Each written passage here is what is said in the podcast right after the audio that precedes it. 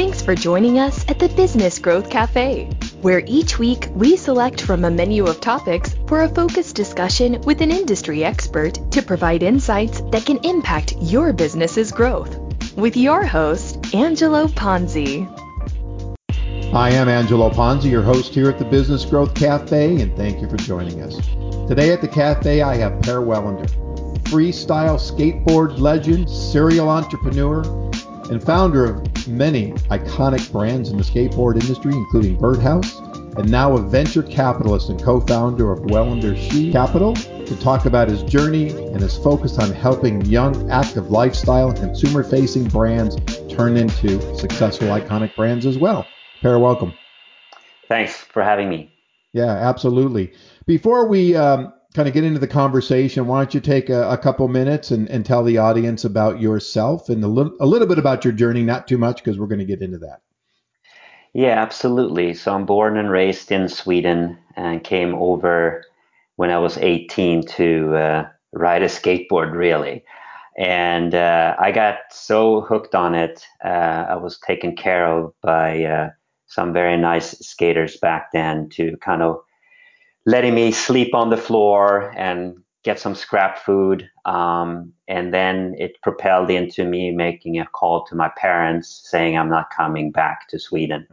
And I've pretty much been there my whole adult life. And it turned into a, you know, a 10 year pro career or so. Uh, I had a couple of stints in Hollywood, which was fun. And then, of course, a long, um, long uh, history with uh, skateboarding and building skate skateboard companies. And the first one was with uh, uh, Tony Hawk with our brand Birdhouse. So I can imagine you're how old are you? You're you're you're young and you're telling your parents, "I'm going to go to America and ride a skateboard." How'd that go over? You know, it's funny. I actually warned my dad, saying, "You know, it's if things look good, I may stay," uh, uh, but I did not tell my mom, so she was completely surprised and um, very supportive though, so uh, uh, no problem there. But it was, I'm sure she was uh, a little bit surprised. Well, it, it turned out well, as as you and I know, and uh, hopefully the audience knows when we're done talking about uh, today. So, um, to to get started, I, I ask a few questions. So, and let's let's focus on what you're doing right now. So, when you're thinking about growing, um, you know your venture capitalist business? What what keeps you up at night? Well there's two components to keeping you up at night. One is you constantly have to go look for capital because uh, the way the vc world works you pool money into a fund and then i manage that fund by finding really good opportunities and um, making sure that the investments we make are going to do really well. So the first component is just the con- con- constant look for capital, but perhaps most common in the VC world, which we've been lucky not to have, is the most common problem in VC is to find good enough companies to invest in. Mm-hmm. Uh, we're such a specialized uh, fund. We only focus on lifestyle and culture, uh, laced in with some technology that's related to it. So we've been very fortunate of kind of staying under the radar from the big VC groups. And also, we have fortunately a really good group of investors, mostly from the creative industries and advisors, all of them pretty much brand builders and from the creative industries. So they really understand the power of storytelling and building brands, which is, of course, my operational background all those 25 years building companies. So, in a nutshell, it's about finding enough capital to understand the power of what we can offer because it's not the typical VC thing that may uh, go, you know, 20x on the investment. Some of these take a little bit longer to build, but we also believe it's a little more fun, it's a little bit more practical, it's a little bit more relatable to the companies we in, invest in. Okay, fantastic. So, next question then is what is the best business advice you've ever given and or received if it's different? The best advice I've been given is what are you going to do today? It's the practical approach from a, a college professor at UCLA. Yes, but what are you going to do today? So that's the best advice I've ever been given, not just to keep thinking and dreaming. You got to do something to reach those dreams. So that's probably the best advice that's been given. Um, and the advice that I usually give to people that ask for career uh, help or ideas where they can look for uh, ways to enhance or advance their uh, professional career, uh, I usually say take a join Toastmasters or take a sales course.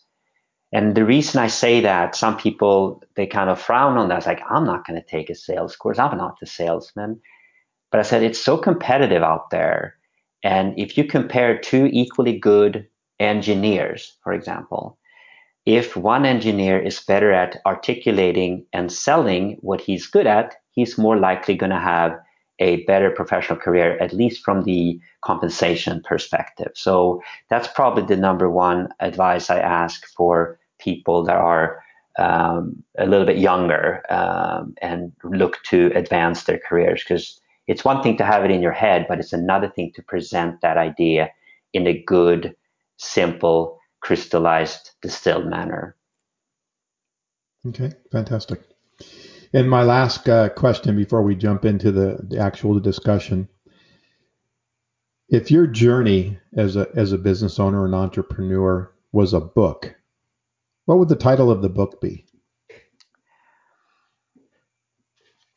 That's a good one. I have to think about that. To me, it would just be go for it. You got to go for it. Okay. And, and, and I can see that makes sense. And, and, you know, from what I know of you, I mean, you went for it. was many years ago. And uh, so that makes, that's, that's perfect. That makes a lot of sense. So I, I have to back one question. You mentioned my stint in Hollywood. So what, I don't, I don't know this. So tell me about it. uh, well, when I first came here, my friend Bob Schmelzer and I, another freestyle skateboarder, we would go up to Venice Beach Boardwalk and perform. So we would gather a crowd, say, hey, come on, check out skateboarding. And we would skate uh, together for a few minutes and we would put out a hat. Uh, and of course, the idea was you would hope that people put in a few quarters and a dollar here and there, which they did. And then one day there was a business card in there, and it was from the producer of Back to the Future. Oh, wow. And of course, uh, a movie with a title before it's made means uh, nothing. so like, oh, okay, that sounds good. So um, yeah, 35 years later, um, I still very pleased to say that I do get a royalty check in the mail. Right, uh, so. so. that was uh, the stint in, in, Hollywood. I was the stunt man skateboarder for uh, Michael J. Fox in the movie Back to the Future. So that was the stint in Hollywood.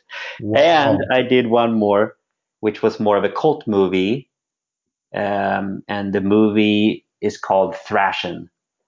And the funny part there is I actually play myself, and I got to say, uh, which I found really fun. So I'm reading the line that I was supposed to say and the line said something like "Vato loco man," and I said to the director, "Look at me. Do I look like I'm a white guy? You know, I I can't be legit and say "Vato loco man." So I said, "Why don't I just say something in Swedish?"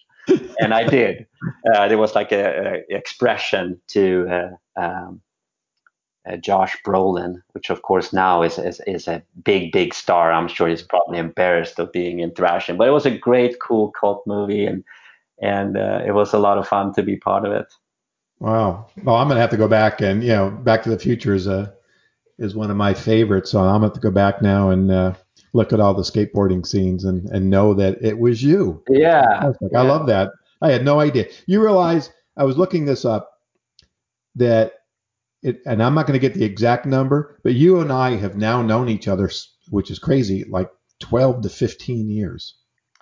Yeah, that's right. Yeah, it's been a long time, which it is really been. nice, you know? Yeah.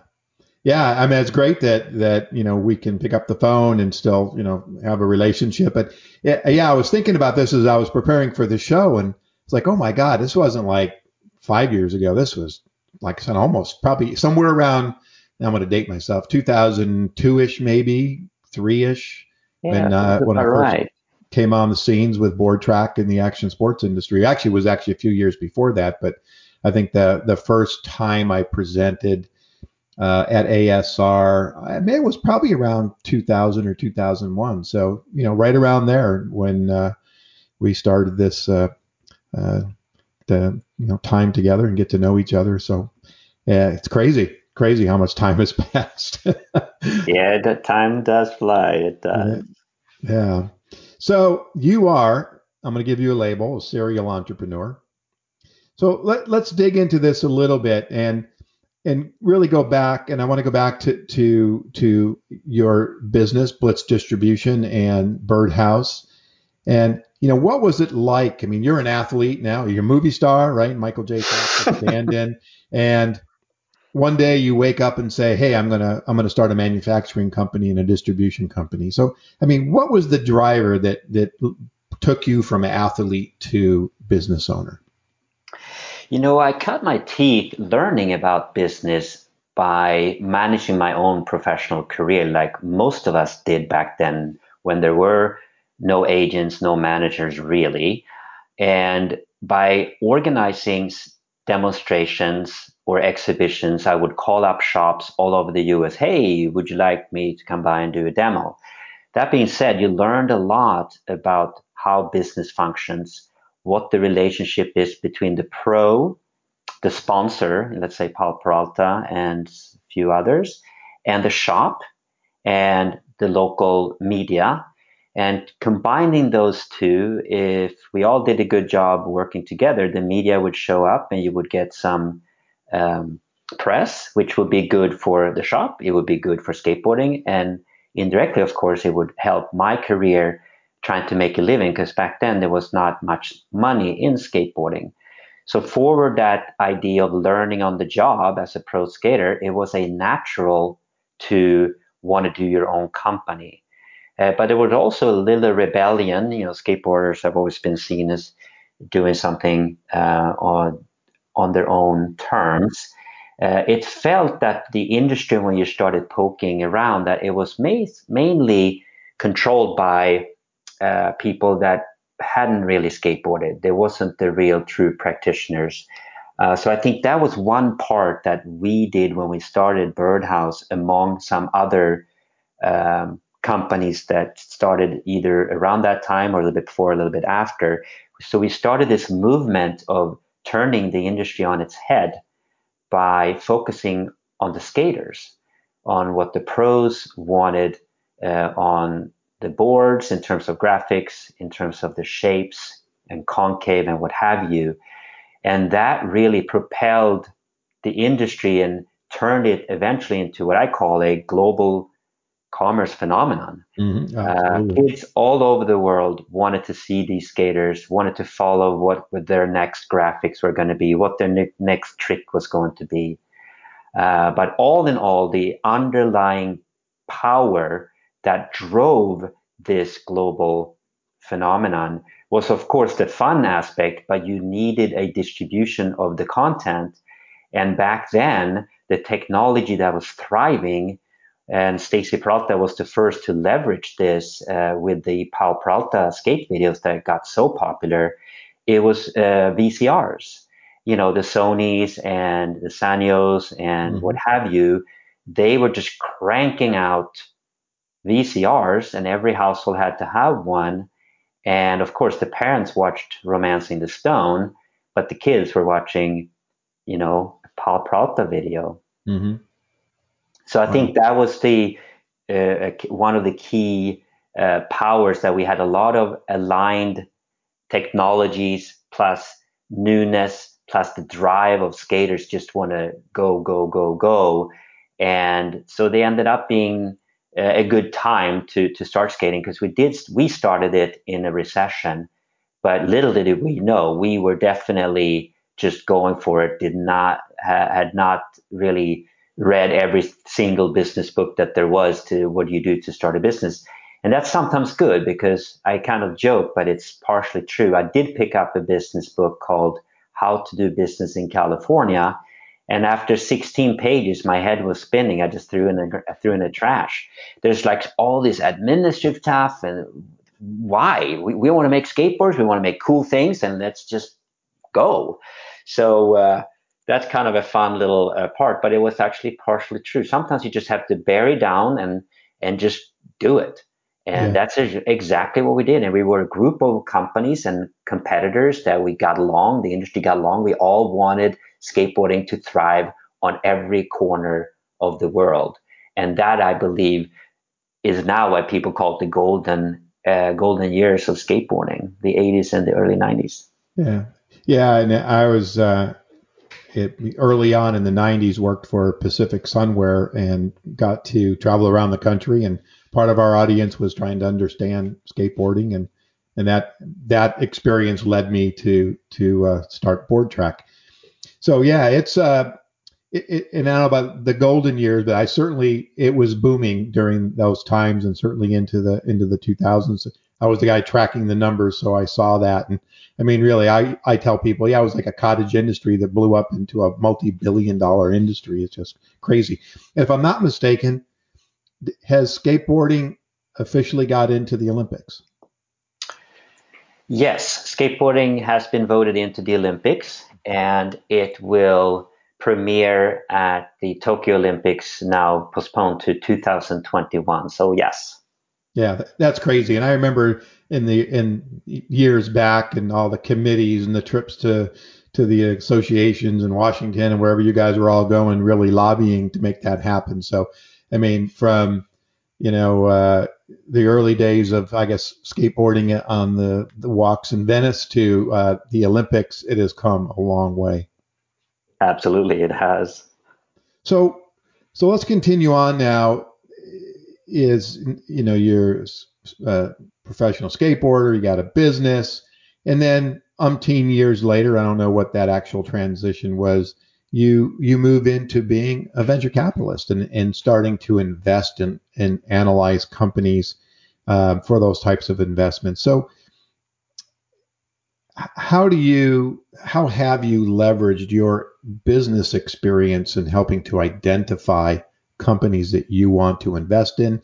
And is there a second part of that is is there a process because you guys are niched is there a process you go through in your vetting?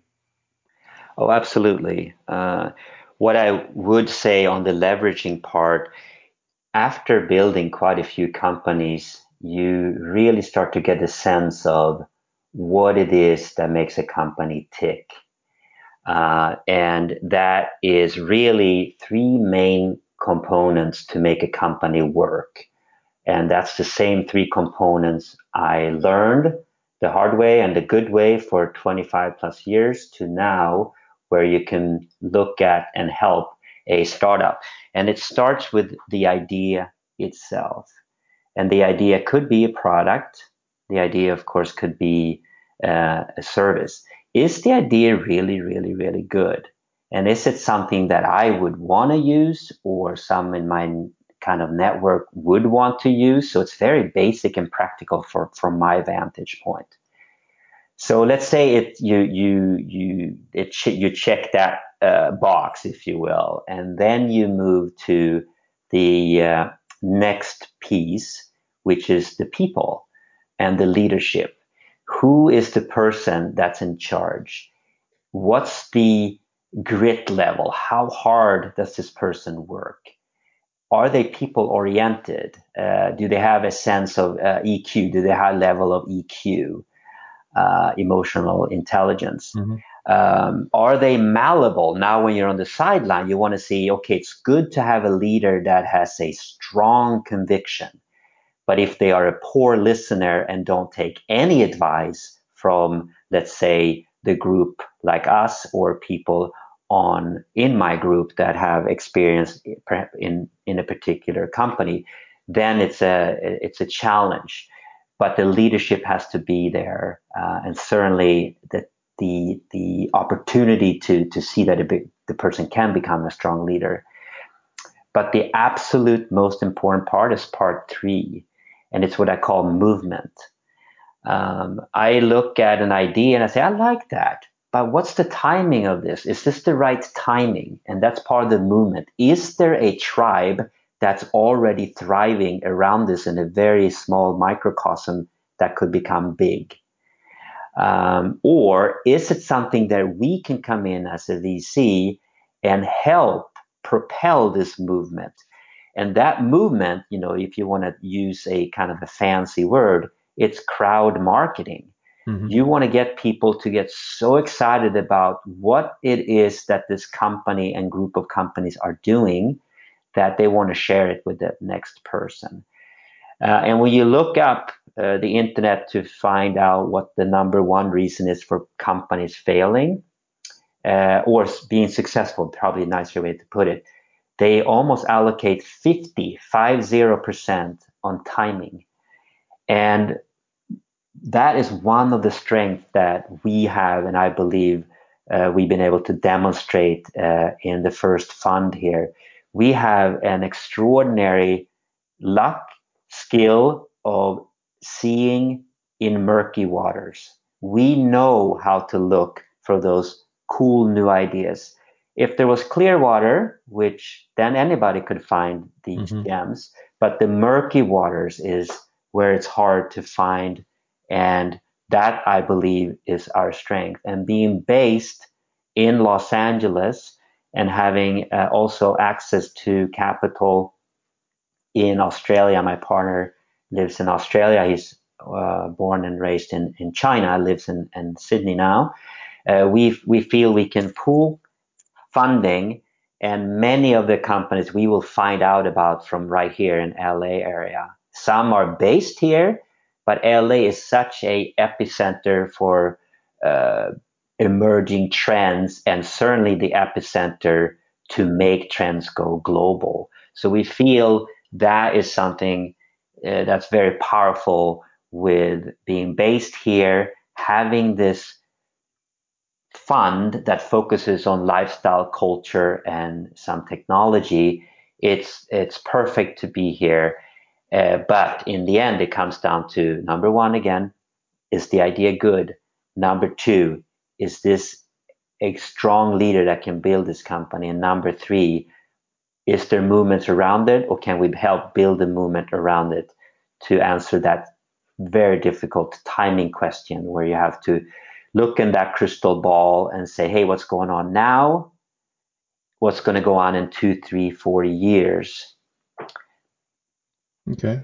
Do you do you um, you know I, I've talked to some other venture groups and sometimes the the people within the group like yours actually get involved in kind of the management and the running of, of some of these companies and I'm I'm going to assume you guys do not because you're also part of your equation is making sure that there is good leadership in the companies that you invest in. But do you to answer that in a in a uh, in the best way would be our focus has been to invest in fewer companies and go a, a little bit deeper, although we are a, a, micro VC fund. And with that, it allows us to be available for the uh, leaders and the managers of the company. And some companies ask of our help more than others. Uh, but we do not have a contract uh, where we are also uh, contractor or fractional uh, management. No, but we we provide information when they want to, and some companies we have standing uh, calls where we talk to them on a regular basis and try to be there for them and find ways to really leverage our network. It's all about leverage in the end. Where can we leverage to help this company propel? Mm-hmm. And then down the line, what's going to make this company valuable for either an exit for my investors and valuable for the founders that may at some point either want to take some chips off the table or entirely um, be acquired by a larger company and in some cases continue running it. And at that time, of course, we would be out as a, an early on investor. And that's kind of part of the model that we're okay with that. And of course, the companies we invest in, they have to understand the dynamic between a VC investor and their own goals in terms of uh, making a financial, um, uh, you know, strong financial well-being, I should say. Okay. The um, so how many companies have you invested in so far? I mean, you're a relatively young investment group.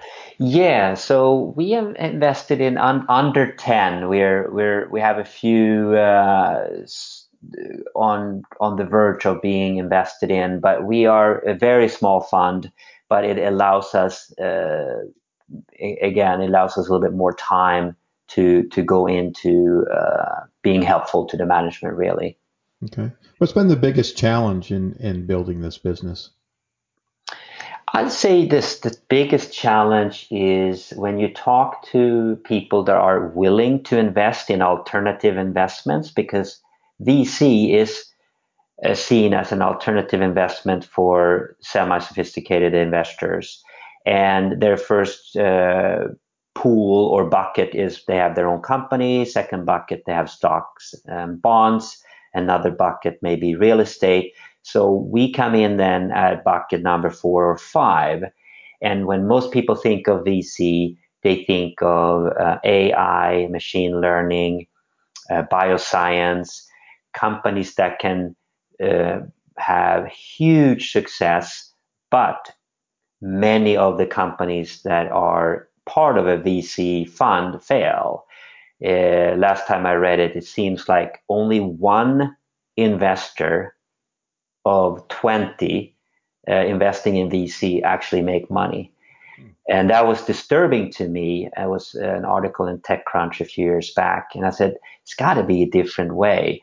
So we focus, instead of doing what some people may refer to as spray and pray, we take our time and we invest very carefully and only in stuff that the group understands and making sure there is a fit between leadership and us that they totally understand the power of branding. Uh, the value of brand on a balance sheet and the value of brand to get strategic partnerships can be so powerful and even create a stronger sustainable advantage compared to even uh, an IP because most companies that uh, are in the world of IP in the tech world, people walk they work there are workarounds whether it's software or what have you. Mm-hmm. it's a lot harder to say yeah i'm going to be the next apple. Uh, of course they are a design house and now also software company. Um, but the, their, the nurturing of branding for apple is is the pinnacle of, of, of branding and you can do that on a much smaller scale on much smaller companies and have a success in niche for sure. And that's kind of our thinking and our approach to investing. So the hardest part has been to convince investors that this is something that's going to be viable. And I do believe there will be more VCs following uh, our lead, as I believe uh, to stand out, branding and storytelling is going to become more important even for any type of business, whether it's uh, technology or the more typical lifestyle brands like apparel or footwear or BMX or skateboarders. Okay, fantastic. Well, I mean, I'm a marketer and a brand guy, and and boy, you just uh, you just took me to church because uh, those are exactly the way I feel, and I talk to to my clients that you know, it isn't just about the product or the service. It, it's ultimately about the brand, and because the brand can really take you a lot of different places that the single service or the single product or multiple products really can't. And uh, so, brand protection is is utmost always on my mind when I talk to talk to my clients and prospects in my presentations. So, absolutely. So we are we are coming down to the end, um, but uh, you just made an announcement uh, about a new partnership with uh, another firm. I think it's called Swell Capital to start a new investment fund. And and I saw on your press release, I mean, you got pretty much you got a cast of thousands, uh, or, or at least a, an elite cast of advisors that I saw, and I know some of them. So why don't you talk a little bit about this new fund and what the direction, if it's different, or if it's the same, just giving you greater capabilities. So let's learn about that. Yeah, so I believe our first fund, we're cutting our teeth on it in terms of investing with this thesis of really thinking about the branding component to lifestyle companies and tech companies. Uh, this new fund, uh, ideally, when it's closes, uh, we will have the exact same thesis. We're focusing on lifestyle, culture, and tech, but the tech has to make sense and it has to be relatable too to the companies we we invest in or the, to the concept of storytelling and brand building. And we partnered with Swell Capital. Uh, one reason is um, Felipe Kuzner is very well connected. He's from Brazil. He has an action sports background, just like I do. And his network and skill complements uh, uh, all our advisors in a fantastic way. Uh, so we believe this is going to pull in hopefully more people to uh, enjoy the ride with us because that's one of the things we always say. It's one thing to invest in a mutual fund, and that's fine but it's a, a, a I believe much more fun to invest in something where it's something relatable. I mean, almost all the guys uh, on our fund wants to buy a CAKE motorcycle, electric motorcycle. So the idea is we just want to have really cool companies, but not just be blinded by that. We want to make sure that uh, it's going to be a successful company and ideally have those financial returns. So we balance the fun with the eye on making sure that uh, the investors is going to feel like it's it's both psychologically and financially rewarding to be part of this new fund. All right. Well, fantastic. Well, thank you. So this has been a great conversation. I really enjoyed it. Um, I learned something I, I, uh, about your days in Hollywood. I'm I'm I'm excited now to go back and watch that movie. I always like watching that movie anyway. Um, so why don't we take a, uh, a couple seconds here then and, and tell the listeners how they can contact you, learn about the fund, if they got a great idea they want to present to you, and all that good stuff. Oh well, that's very nice of you.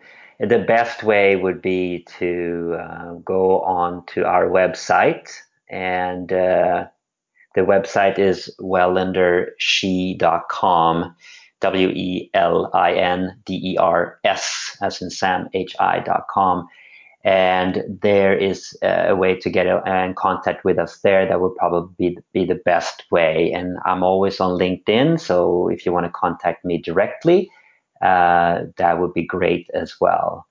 All right thank you so much. And thank you for listening and joining us at the cafe today. You can find out more about me. Read my blogs or view my show videos or sign up to receive future information at theponzigroup.com or certainly connect with me on linkedin and if your business is ready for growth and you need a CMO, but you're not quite ready for a full time person yet, connect with me. I'd welcome the opportunity to explore the benefits of using a fractional CMO. And lastly, please subscribe to this show. And if you're already a subscriber, I encourage you to let others know about it so they can enjoy the great content like you heard today from Per. You can go to the businessgrowthcafe.com, my website, or any major podcast platform. Join me next week for lunch at the Business Growth Cafe. Thank you for listening to today's discussion at the Business Growth Cafe with your host, Angelo Ponzi. Take a moment to subscribe to this podcast and visit our website at www.businessgrowthcafe.com. Read Angelo Ponzi's blogs at www.theponzigroup.com.